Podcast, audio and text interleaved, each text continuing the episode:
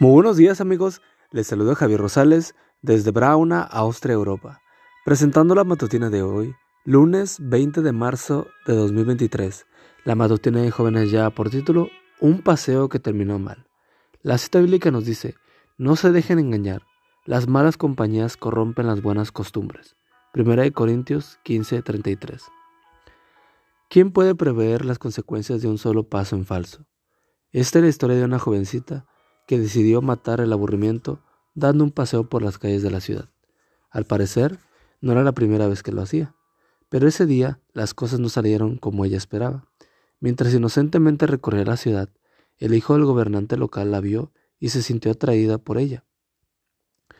La sedujo y finalmente la violó. Este solo hecho en sí mismo ya era una tragedia. Que una jovencita sea violada ya es muy lamentablemente. Pero el asunto no terminó ahí. Cuando sus hermanos se enteraron de lo sucedido, la sangre comenzó a correr.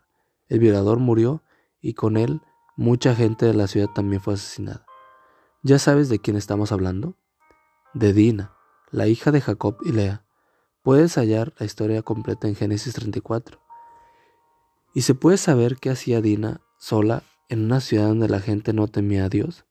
Es cierto que ella no sabía, no salió a buscar problemas, pero también es cierto que cuando nos relacionamos con quienes no temen a Dios, puede pasar cualquier cosa, porque sin darnos cuenta, invertimos nuestra escala de valores. Dios dice que huyamos de la tentación, pero nosotros, en lugar de rehuirle, invitamos a la tentación. Bien lo expresa Elena G. de Guay. El que busca su placer entre los que no temen a Dios se coloca en terreno de Satanás y provoca sus tentaciones. Para y Profetas página 182.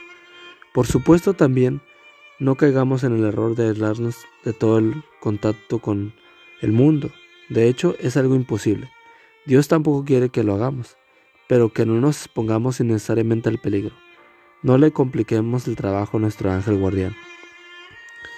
¿Qué lugares visitas en tus ratos libres?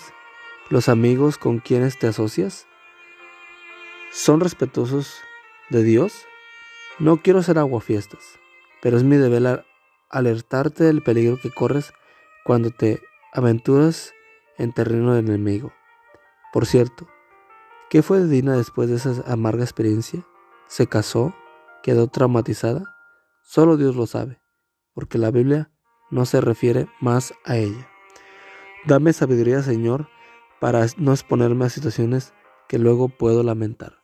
Amigo y amiga, recuerda, que Cristo viene pronto y debemos de prepararnos y debemos ayudar a otros también para que se preparen, porque recuerda que el cielo no será el mismo si tú no estás allí. Nos escuchamos hasta mañana. Hasta pronto.